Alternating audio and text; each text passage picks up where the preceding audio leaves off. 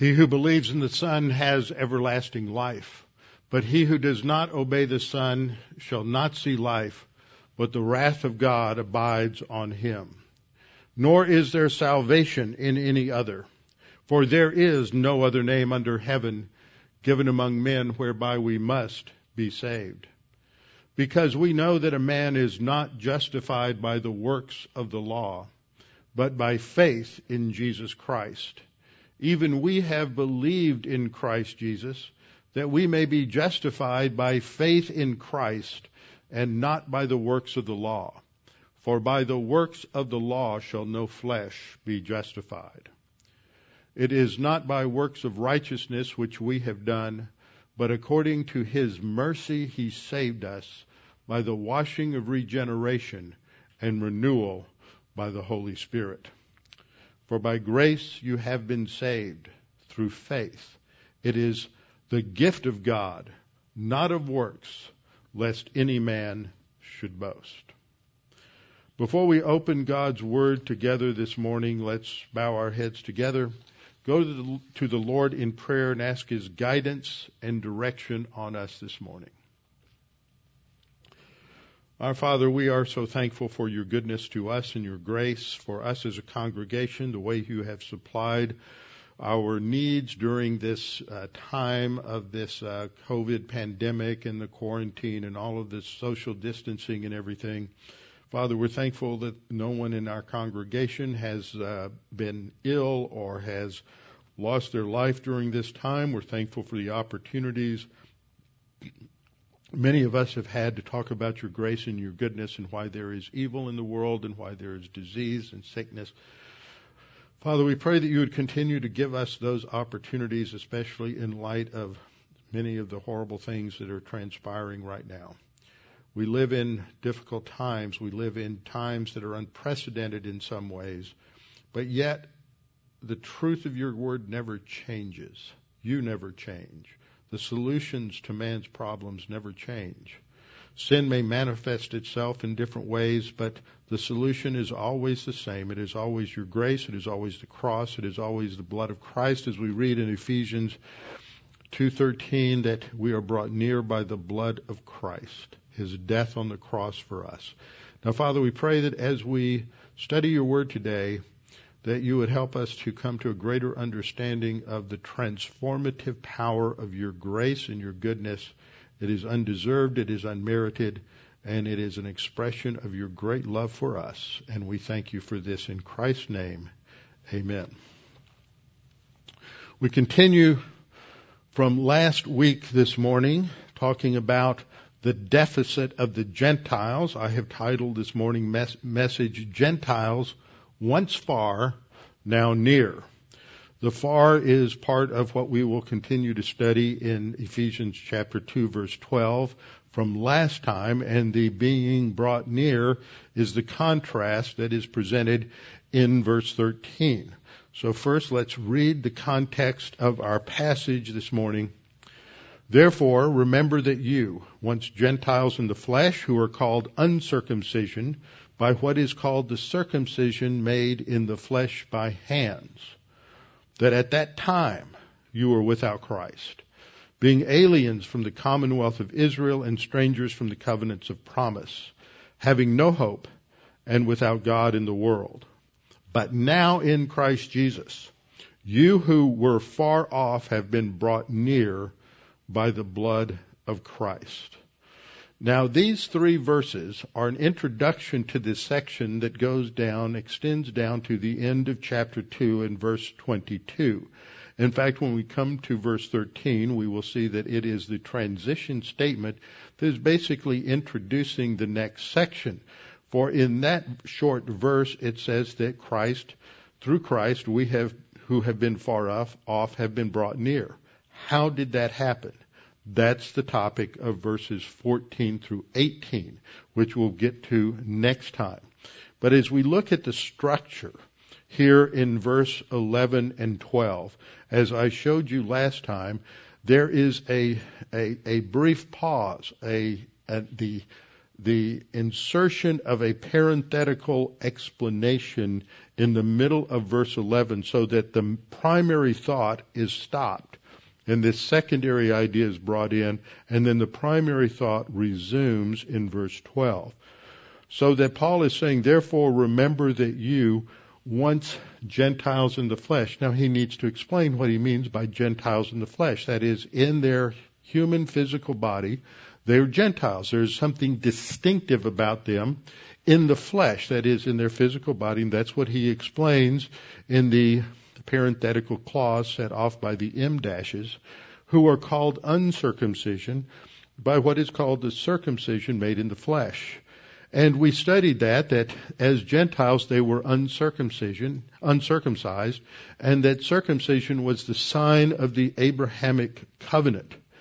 And the Gentiles were, by this time in the first century, as a result of the arrogant haughtiness and the elitism of the Pharisees that was wrong and was not part of the original idea, it, it, they were critical of the Gentiles and they ridiculed them and derided them and called them names and the way they would refer to them as they are uncircumcised. You know, they're just not as good as we are because we are circumcised. And they were taking the privileges that God had provided for them as Jews as a sign of superiority. When in fact, as we will see going through this, that it was just the opposite. It had nothing to do with this innate superiority or the innate righteousness of the, of the Jews, but because of God's grace. It had nothing at all to do with who the Jews were. They had nothing of value to bring to God any more than any other, other human being. And so we studied this. They thought by this time in in uh, Jewish history, the Pharisees taught that you actually, it was the blood that was shed in circumcision that had a redemptive value, a spiritual value, and that by circumcision and this rite that was, they were using the Mosaic law because it was still specified in the Mosaic law that this is what would save you and save the Jews. And then Paul comes back and he reminds them of their basic deficits in verse 12. Verse 1 should be read, leaving out most of what's in the, in the parenthetical phrase. Remember that you once Gentiles in the flesh were without Christ. And then we go on with the other four deficits mentioned in verse 12.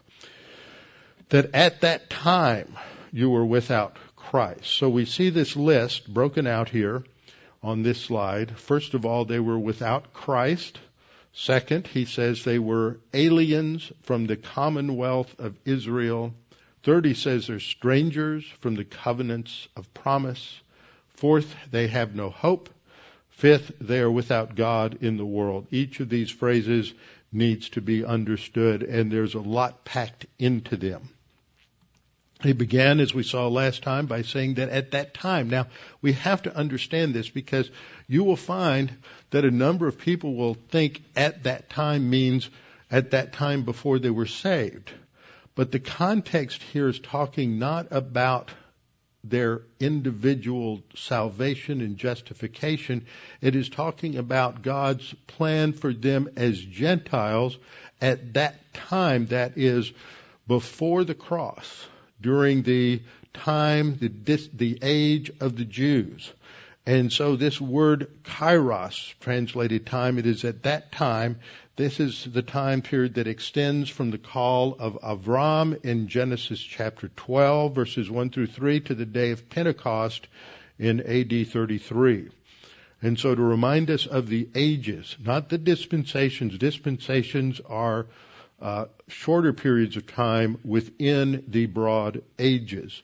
We have eternity past, and from creation to the call of Abraham, we have the age of the Gentiles. Everybody's a Gentile. Then there is a distinction made. God came along and he selected the Jewish people, the descendants of Abraham, Isaac, and Jacob, for five privileges which uh, I reviewed some last time, but they had these uh, are, are these related to this list of what the Gentiles were without. That these Gentiles lacked these five privileges, but the Jews had taken these five privileges as a sign of their superiority. And during the age of Israel, Israel goes through this, this time of disobedience in the period of the judges, obedience under David, a lot of obedience under Solomon, but then they begin to apostatize and go into idolatry. Then the nation splits. The northern kingdom is in idolatry the whole time. Nothing good is said of any of their kings. In the southern kingdom, there's only about four or five kings about whom anything good is said.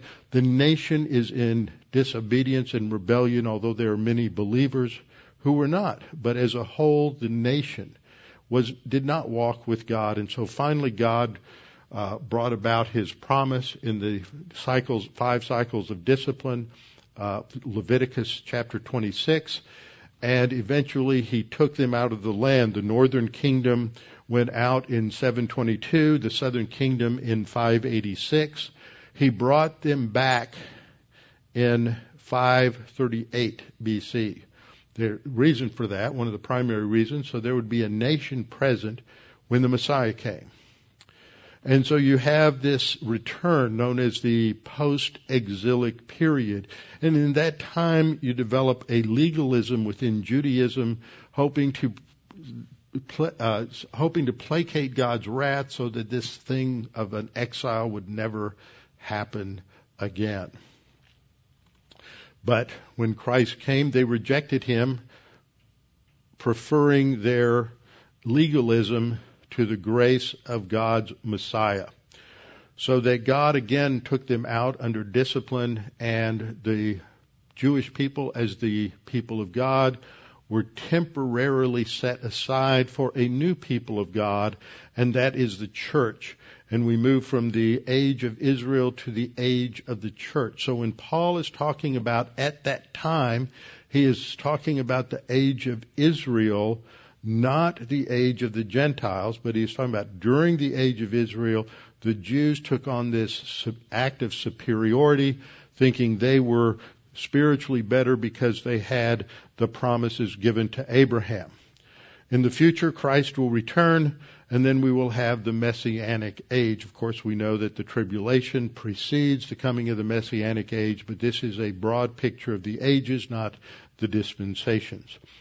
So at that time, you were, the verb here indicates uh, it's in the imperfect tense, so it's talking about uh, a continual action in past time. So it's talking about the Gentiles as a group, as a class of people, not as individuals, for there were many Gentiles in the Old Testament that were believers in the messianic hope of Israel. We can think of a couple of women who are in the line of Christ. We can think of Rahab the harlot, and we think of Ruth the Moabitess, who were Gentiles but who proselytized as they married Jews and entered into the commonwealth of, of Israel. But there were others like Naaman the Syrian, and I believe that very possibly Nebuchadnezzar, the uh, king of Babylon, and others did nev- never pro- became proselytes. They were Gentiles who were saved, but they never entered into the Commonwealth of Israel. And there were many others who were saved during that uh, during that time. So this is focusing on that that time period. That they were first of all without Christ, as we saw last time. That this should be taken not that they were not saved, they didn't have Jesus, but they were without Messiah. As a class of people, we have to remember Paul is talking about this class of people. As a class of people, they were uh, they did not have a messianic hope. They did not have a messianic promise. They were not. They didn't have these this revelation from God. And in Romans, Paul talks about certain privileges that the Jews had. I went through these last time. I'm going to zip through them real fast this time and not take a lot of time. But first of all, God granted to the Jews the privileges of being the custodians of the scripture. The scripture was revealed by God through Jewish prophets, through Jewish writers, through Moses, through Joshua, through Samuel, uh, through the other prophets who wrote and copied and transmitted the scripture down through the ages. The scriptures came to the Jewish people. Second, Jews were granted privilege of priority in the apostolic age. Uh, Paul took the gospel to the Jew first and then to the Gentile. Romans 1:16. Then the third privilege that we see in Romans is that Jews had the adoption. This is from Romans chapter 9 verse 4. Very important background for our understanding here in Ephesians 2. Jews had the adoption, the glory, the covenants, the promises, the law. They served God in His tabernacle and temple, and they were to be as a nation a kingdom of priests. That's in Romans chapter 9 verse 4. And then fourth, the Jews were granted to provide the line of the humanity of Jesus. God had first indicated a promised deliverer in Genesis 3:15 that he identified as the seed of the woman who would come to defeat and destroy the seed of the serpent. And so you have to trace the seed. That's why those genealogies are there so that you can trace the seed in Genesis chapter 5, Genesis chapter 10, Genesis 11. And the line goes down and we come to Abram, Avram in Genesis chapter 12. And that is when God calls out the Jewish people and to them he gives the covenants of promise. And that's the big theme that we have here uh, as a backdrop to understanding Ephesians uh, 2.12. And so this is what we're talking about. He, the, the Gentiles as a class had no messianic hope, no messianic promises. They did not have the messianic uh, scriptures. And second, we're told that they were aliens from the commonwealth of Israel. Now this is an important phrase. There are two key words that have to be understood here. What does it mean to be an alien? It doesn't mean that you're from some planet that you're a Klingon or you're from Vulcan or some other planet that you're a Wookiee or something from somebody's imagination out there in the universe. It means that you are excluded for something. That's the main idea. And you're excluded, it says here, from the commonwealth of Israel. You're separated. Now, we talked about this word last time. It's used a couple of other times in, in uh, the scripture. Ephesians 4:18 talks about being alienated from the life of God. That's our definition of spiritual death. That we're alienated from the life of God. We're not dead like a corpse as reformed theology teaches. We have a lot of things that we do, but we're alienated from the life of God. Therefore, we are spiritually dead. Colossians 1:22 use, or 121 uses it in a, sim, in a similar way. It says, "You who were once who once were alienated and enemies in your mind by wicked works. So again, it has to do with that, that separation from God. But in this passage, it's separation or exclusion from the commonwealth of Israel. Now this word being aliens is a participle actually and it is in the perfect tense. Now, what's important about all of this grammatically is simply understanding that the perfect tense says something. It tells us that there's an action that's completed in past time, but it's focus, focusing on the ongoing results of that completed action. The action in past time is the calling of Abraham, the calling of Avram in Genesis 12 1 through 3 to leave his home and to go where God is leading him because he's going to give him a, a special piece of real estate and God is going to provide a, a nation through Avram. He will be the father of, of, of the, of the nation of Israel, of the people of Israel. And so, the perfect tense tells us that at that time, the, the Gentiles are excluded. That's your probably the best way to understand this word. They're excluded because this separation occurs of Abram and his descendants from the rest of the human race. And what's interesting here is that we must understand that God didn't choose Avram because he was inherently good or because God in His omniscience knew that His descendants were going to be wonderful people and they were going to be brilliant people and they were going to do many good and wonderful things and that somehow He picked them because they were inherently in some way better than every, every, everybody else. What we see here is that God calls them because they're not good at all. It's all God's grace. There's nothing there's nothing valuable that God sees in the Jewish people. In Deuteronomy 9, 6, and 7, Moses says, Therefore understand that the Lord your God is not giving you this good land to possess because of your righteousness. For you are a stiff-necked people. That's the first compliment he has here. You're a stiff-necked people. He's saying you're, you're stubborn. You're, and then the second thing he says is do not forget how you provoked the Lord your God to wrath in the wilderness. So they're making God angry all the time by their uh, rebelliousness, by their stubborn, stubborn rebellion, rebelliousness. And that's the third thing in the end of verse 7. Do not forget how you provoked the Lord your God to wrath in the wilderness. From the day that you departed from the land of Egypt until you came to this place, you have been rebellious against the Lord. So they've got three strikes against them. Number one, they're stubborn and they're stiff-necked. Number two, they anger God all the time by their disobedience. And third, they're rebellious. So with three strikes, they're out. There's nothing about the Jewish people that God saw and said, aren't you wonderful? I'm going to make you my special people. They were not that way at all. But see, what has happened here is because God chose the Jewish people that this angered the Gentiles. Why do they get all these blessings? Why do they get all these privileges? And see, this is the root of anti-Semitism. Anti-Semitism is really the Satan, Satan's great ploy to destroy God's plan. Satan rejected the choice of the Jewish people as he rejected God's plan from the very beginning of his fall in eternity past.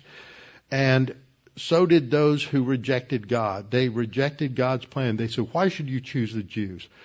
And they became jealous and they became angry. And that is the root of anti-Semitism. It is a rejection and hostility to the plan of God to work out his plan to the people of Israel through the descendants of Abraham, Isaac, and Jacob. Even though the scripture is clear that he wasn't showing any favoritism and he wasn't showing them uh, or choosing them because there was something inherently good about them.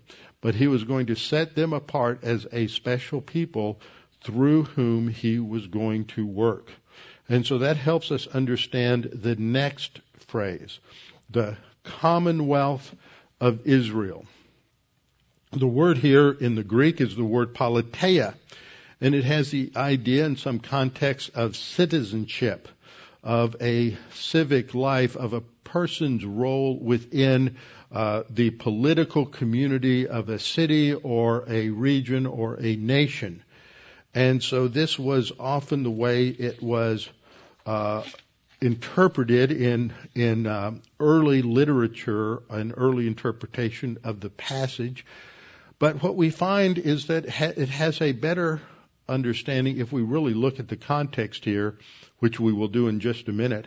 But it has to do more as a figurative uh, way of talking about the people of Israel, belonging to a group. And so that group is Israel. And that Israel is a community that God chose, that God gave certain privileges and blessings to, and certain covenants to, and that they are excluded from that community. Now that's important because of the way it's used in the opposite sense in Ephesians 2:19. In Ephesians 2:19 we read, "Now therefore you that's talking to them, what were they? You were without these things. You were strangers of the covenants of promise. You were alien, alienated, aliens from, or excluded from the commonwealth of Israel. And then, because of being in Christ, Paul says in verse 19, now therefore you are no longer strangers and foreigners, but fellow citizens with the saints and members of the household of God. So saints and members of the household of God, which is the church in this context, that is used in contrast to being excluded from the commonwealth of Israel. So when we look at it that way, we see that what he's talking about is the inclusion or exclusion within a group of people. Now some may come along. In fact, I heard a seminary student when I was in seminary trying to make an argument that that the last part of this indicated that we were all one people of God. We're all one household. But see, it looks that way if you stop at the end of verse 19. But fellow citizens with the saints and members of the household of God. See, this guy was trying to make an argument that Jews are also members of the household, just one household. But the household of God is defined specifically when you look at verse 20. Verse 20 says, having been built, the household of God having been built, past tense, on the foundation of the apostles and prophets. Now those aren't Old Testament prophets. Those are New Testament prophets.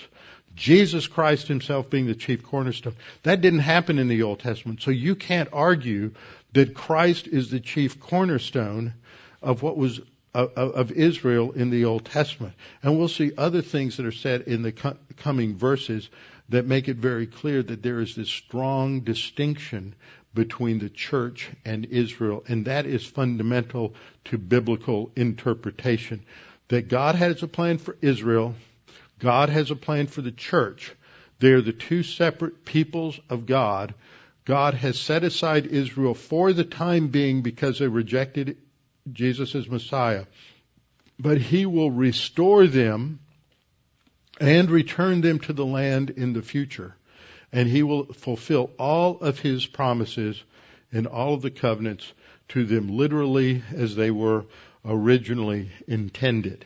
And that helps us to understand what we're going to see in the next, in the third statement.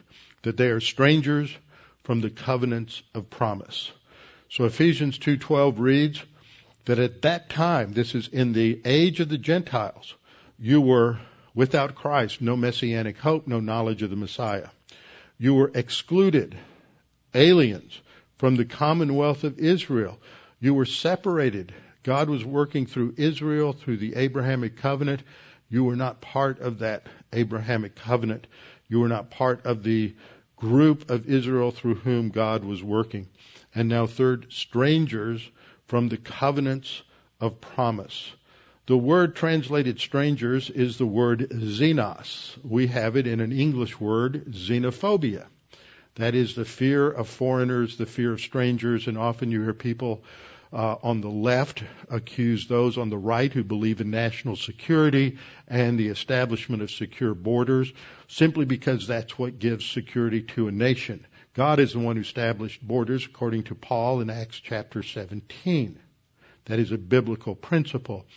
But what we have is those who are within a nation are, are those in the nation part of the that national entity, and those who are not citizens of that country are referred to in the scriptures as strangers, and uses this term xenos. And we don't go around calling the French racist, but uh, they their word for a foreigner is étranger, which is stranger. So if you're not French, you're a stranger. That's not racist. That's just biblical truth applied originally. You have a nation. Those that aren't part of that nation are strangers. They are foreigners. It's, it's not a bad word. It's not a racist term. It's not a horrible word. In fact, those who are using it and, and accuse people of being racist because they use words like, like aliens instead of this politically correct undocumented workers, they are aliens. They are strangers. They are foreigners. That's not racist. In fact, those who are calling people who use those terms racist are indeed themselves racist in a very subtle, arrogant manner. And so we always have to protect against that. But political correctness is the virus, uh, is the ideological virus of our generation. So they are foreigners. They're strangers to the covenants of promise. God did not make a covenant with the Gentiles. So what do we mean by the covenants of promise. Well, one thing we ought to recognize, one other thing we ought to recognize is with this use of the word stranger, it's ironic that when God speaks of Israel and taking them into the land in Leviticus 25:23, God says that when they go into the land, they will be strangers, using a synonym for the word xenos in the in the Greek translation, but that's what he is saying. And in fact, we see this that even in the world, the Jewish people, because they were God's chosen people, are strangers in the world. They're strangers in the land that God gave them, and they were going to be strangers in the world according to, and we see an example of this rather in uh, Esther chapter 3 verse 13 as the Jewish people were the target of Haman's anti-Semitism. As God's choice people in the world, in the devil's world, they are constantly under satanic attack. Satan's policy towards Israel is always anti-Semitism, and anyone who's anti-Semitic, anyone who is anti-Zionist, anyone who is anti-Israel is playing into the hands of the, the devil's policy of anti-Semitism. Now, when I say anti-Israel, that doesn't mean that you have to agree with everything, every policy, every action of the Jewish government. That's not what that means. Because even Jews living in Israel, Israelis, disagree with their policies. There's something like 20 different political parties in Israel. You know, there's an old Jewish proverb that when you have uh, three Jews, you have five opinions. Uh, they argue about everything.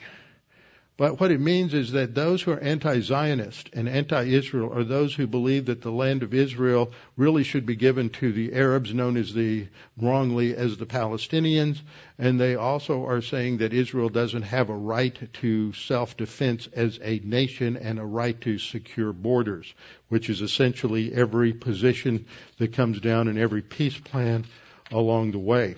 So we have to avoid anti-Semitism at all costs. So let's look at the covenants of promise. These are all covenants that God made with Israel. They started with promises that were made to Abraham in the Abrahamic covenant, Genesis 12:1 through 3. We also have Genesis chapter 13, 14 through 18, Genesis chapter 15, 1 to 21, and Genesis 17, 1 to 21, Genesis 12, 13, 15, and 17. So you can just write those chapters down and then read them for yourself. He made those promises, and those promises will not be fulfilled until the future. So that's our plan of the of God's plan for the ages. Now here, the element I've just added to the slide gives us the timeline of history down at the bottom, starting with the formation of Israel, the calling forth of Abraham as the father of the Jewish people, later the formation of the nation at Mount Sinai, when Moses becomes the father of the Jewish nation. So we see that the first covenant is the Abrahamic covenant. It is an unconditional and eternal covenant that God gave to Abraham and promised him three things, as we'll see. Land, specific piece of real estate, seed, that there would be uh, more descendants than the sand of the seashore and the stars in the sky, and blessing that through him all nations, that is, all Gentiles, would be blessed. And of course, that the seed promise and the blessing promise are ultimately focused and fulfilled in the Messiah, in the Lord Jesus Christ. The second covenant is the real estate covenant, the land covenant. God promised a specific piece of real estate to Israel, a piece of real estate that is bordered on the on the west by the Mediterranean Sea, and it's bordered on the east by the Euphrates River.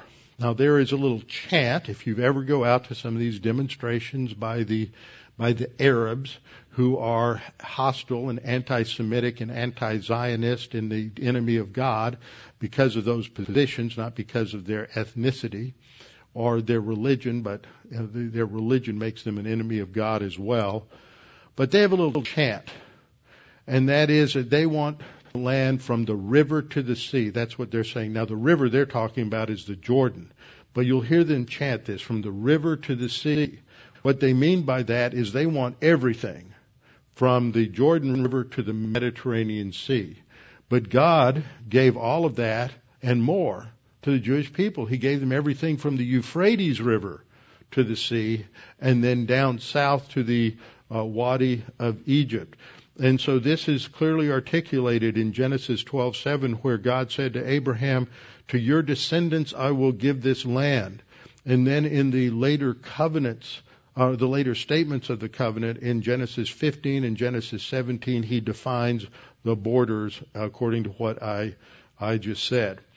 The third covenant of promise is the Davidic covenant. This is not given until you get to 2 Samuel chapter 7 verses 12 through 17, where God takes the seed provision of the Abrahamic covenant and says that this will be fulfilled through the line of David. It will culminate in a an individual who is Jesus the Messiah as a descendant of David.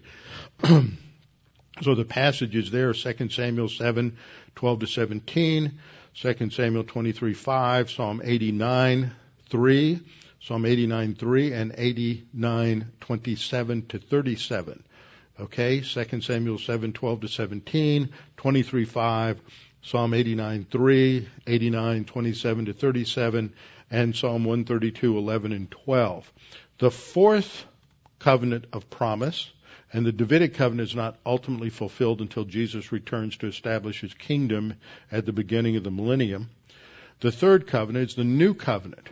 Now, dispensationalists have a lot of disagreements about how the church relates to the new covenant. There's about three three major positions. The pastors group that I um, have put together on Friday mornings took a year to study two important books on the New Covenant that have been published. One I think came out in 2009, the other in about 2014. And as a result of that study, we learned more than we ever thought we, that we needed to know about the Davidic, I mean, excuse me, about the, the New Covenant. And I had the writers of each one of those chapters come and present his chapter over three or four Friday mornings online to all the pastors. We have 25 to 30 pastors from around the world who who joined that group and we had lively conversations and debates and we didn't all agree when we got through with the whole thing. But um, it, it was very clear to me that I needed to change my view a little bit. I had always held the view that the new covenant was primarily and exclusively with Israel and the house of Israel and the house of Judah. That's the way it's stated in Jeremiah 31, 31 to 33, and also in Hebrews 8. And I said, by virtue of that covenant that will be fulfilled with the Jews, that certain application of those blessings come to the church. That's why I have a dotted line there. And I've used this chart for many years. But the reality is that the, when you really look at the blessings that are promised in the new covenant, they're, they're similar to, but they're not the same as the blessings that we're experiencing in the church age today. There will be a universal indwelling of God the Holy Spirit in the Jewish people as a result of the new covenant in the millennial kingdom so that they don't need to be taught by anybody. Well, we have a universal indwelling of the Holy Spirit in every believer, but they need to be taught. That's why the Holy Spirit gives the gift of pastor teachers. So similar doesn't mean this, the same. Doesn't mean identical. And I think that's a mistake that is often made is because there are certain similarities with what happened on the day of Pentecost and what is going on in the church today. And I know there are passages that talk about Paul being the minister of the new covenant? Well, because he's bringing Jews to Christ and believers to Christ, and we'll participate in that in the kingdom. So he's talking uh, proleptically, and there are other ways of looking at those those verses. So what we have today is this: this is the new covenant is not for the church. The new covenant is for Israel. And we anticipate that in the Lord's table. That is why Jesus said, I will not drink of this cup until I come in my kingdom. So in the Passover meal that was established in Exodus, it looked forward to the coming of the Lamb of God who would take away the sin of the world, but it's, it looked back to what had been accomplished in the redemption of the people and delivering them from slavery in Egypt. The Lord's table looks back to what Christ did on the cross as the sacrifice for the new covenant. But a sacrifice isn't necessary to have a covenant. What was the sacrifice for the Davidic covenant? Can't think of one because there wasn't one. See, it wasn't the sacrifice that started a covenant. It was an oath that started a covenant. And the oath that God gives is sworn and it's given in Ezekiel and he swears an oath to Israel at the beginning of the millennial kingdom. So that's when the new, new covenant kicks off. That just gives you a quick overview. Someday I'll come back and we'll do a drill down on it, but uh, it's it's very very interesting. We all learned a lot uh, in that particular study. So the new covenant. These are the covenants of promise. The Abrahamic covenant and its derivatives. Okay, the land covenant, land seed and blessing aspects of the Abrahamic covenant the Israel land covenant in Genesis 12:7 and Deuteronomy 29:1 promised a specific piece of real estate, the land. The Davidic covenant in 2 Samuel 7 promises an eternal seed and the blessing as exemplified in Jeremiah 31:31 to 33, the blessing.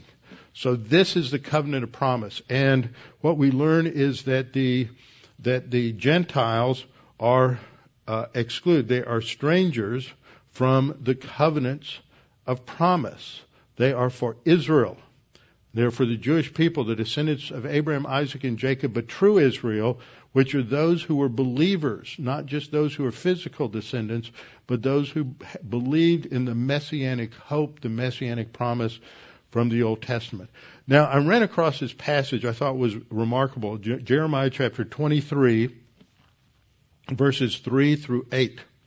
I want you to see how this passage pulls these together.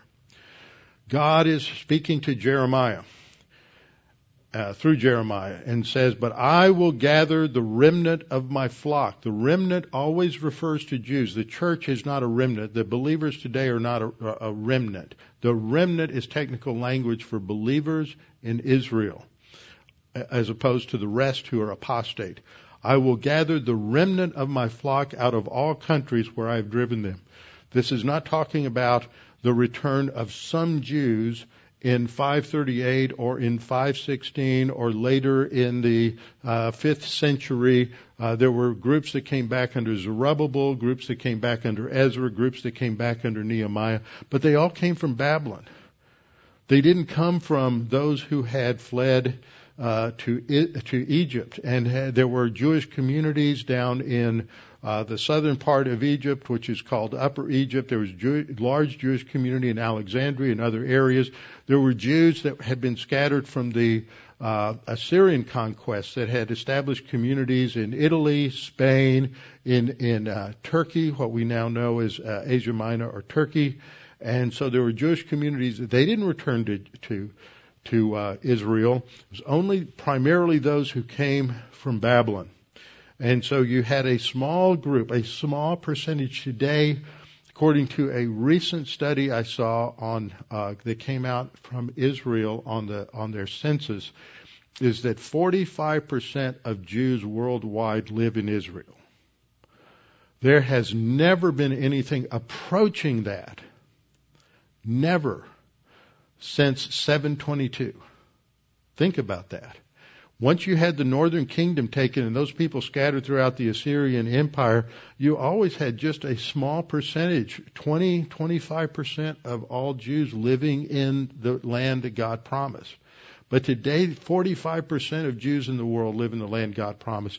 You'll hear people say, you know, God can allow somebody to wipe out Israel today. Maybe they'll come back three or four times. That's hogwash what that what is necessary to bring back this it has taken a hundred years since the Balfour Declaration, but the Balfour Declaration was just a recognition of their right to their national homeland. It really started with the first Aliyah, which started around 1881.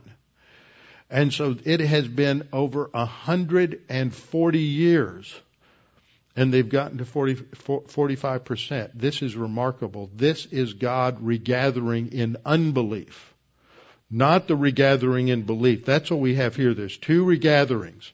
a regathering in unbelief first, so that there's a nation there when the tribulation begins. And then there is a second regathering that will occur at the end of the tribulation. That is what this passage is talking about. I will gather the remnant that's believers. This is what's talked about in Deuteronomy chapter 30, verses 1 through 2. I will gather the remnant of my flock out of all countries where I have driven them and bring them back to their folds. You know, this is their homeland. That's just another way of talking about the land. So we have the promise here of the land covenant. They shall be fruitful and increase. That's related to the blessing of the Abrahamic covenant. Jeremiah 23, 4, I will set up shepherds over them who will feed them, and they shall fear no more, nor be dismayed, nor shall they be lacking. Behold, the days are coming, says the Lord, that I will raise to David a branch of righteousness. Who's the righteous branch? That's the Messiah. This is the Davidic covenant. So we have a reference to the land covenant. We have a reference to the, new, the timing of the new covenant. We have a reference to the Davidic covenant here. A king shall reign and prosper. This is the future kingdom in the millennial kingdom and execute judgment and righteousness in the earth. In his days, Judah will be saved and Israel will dwell safely. Now this is his name by which he will be called the Lord our righteousness. Therefore, behold, the days are coming, says the Lord, that they shall no longer say, As the Lord lives, who brought us up, the children of Israel, from the land of Egypt. Isn't that remarkable? All this time, since 1446 BC, the Jews talk about Yahweh as the one who delivered them from Israel, but in the future, from Egypt rather, but in the future it's going to be, as the Lord lives who brought us, brought up and led the descendants of the house of Israel from the north country and from all the countries where I had driven them, and they shall dwell in their own land. See the return in 538 and the subsequent returns back in 516 and 480, 470, 445, all through that period. That is what people are talking about now. They brought us back. But this future return will be all the remnant from all the countries and all the remnant will be in the land. And that will be the reference point is the deliverance that God gives at that point. So the covenants of promise are these four, the Abrahamic covenant, the land covenant, the Davidic covenant, and the new covenant. And then the fourth thing that is said in terms of a deficit for the Gentiles is that they have no hope. Literally, it is not having hope. And so they are, they do not have hope. They are without hope.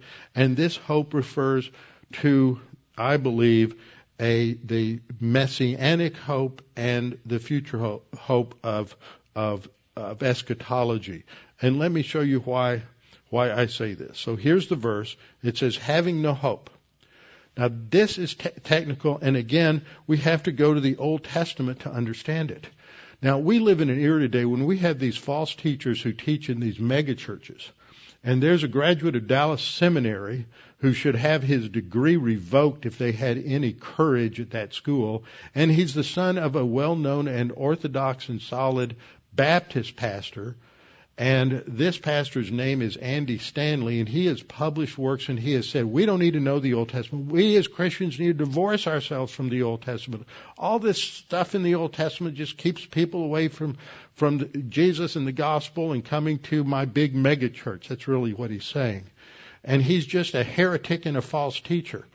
The reality is you can't understand the New Testament without the Old Testament, and we have to teach the Old Testament. So to understand this concept of hope, you have to go back to what it, how it's used in the Old Testament. First of all, in the Old Testament, hope is specifically attached to Yahweh, to the person of God.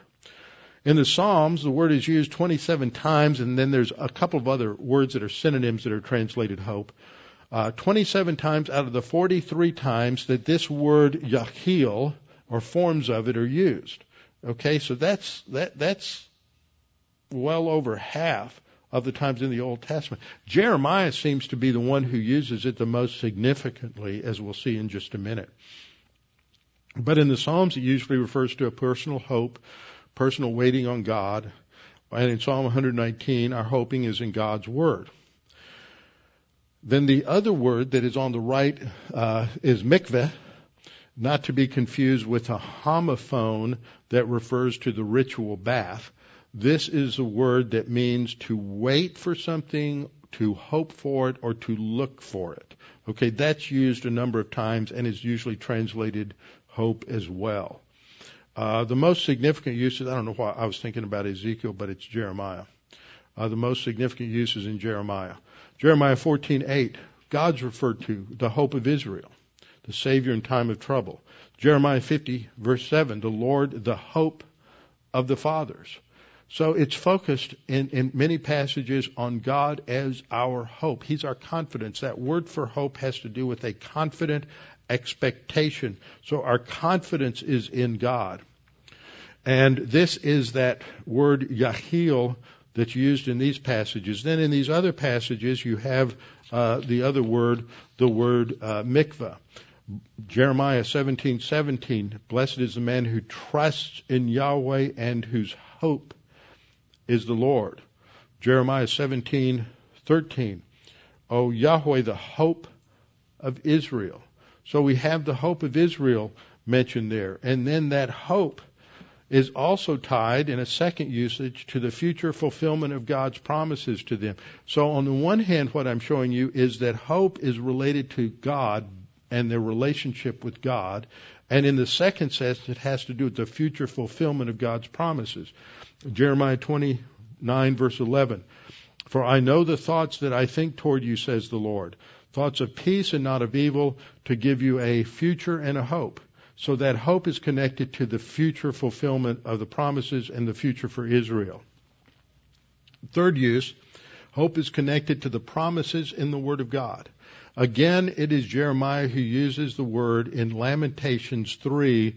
This really should be 321 to 26, okay?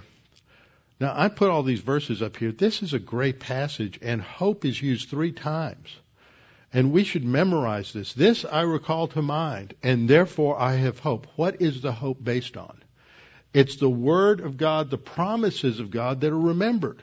So hope here is related to the promises of God and their fulfillment. Through the Lord's mercies, we are not consumed because His compassions fail not. They are new every morning. Great is thy faithfulness. Sounds like a good hymn, doesn't it?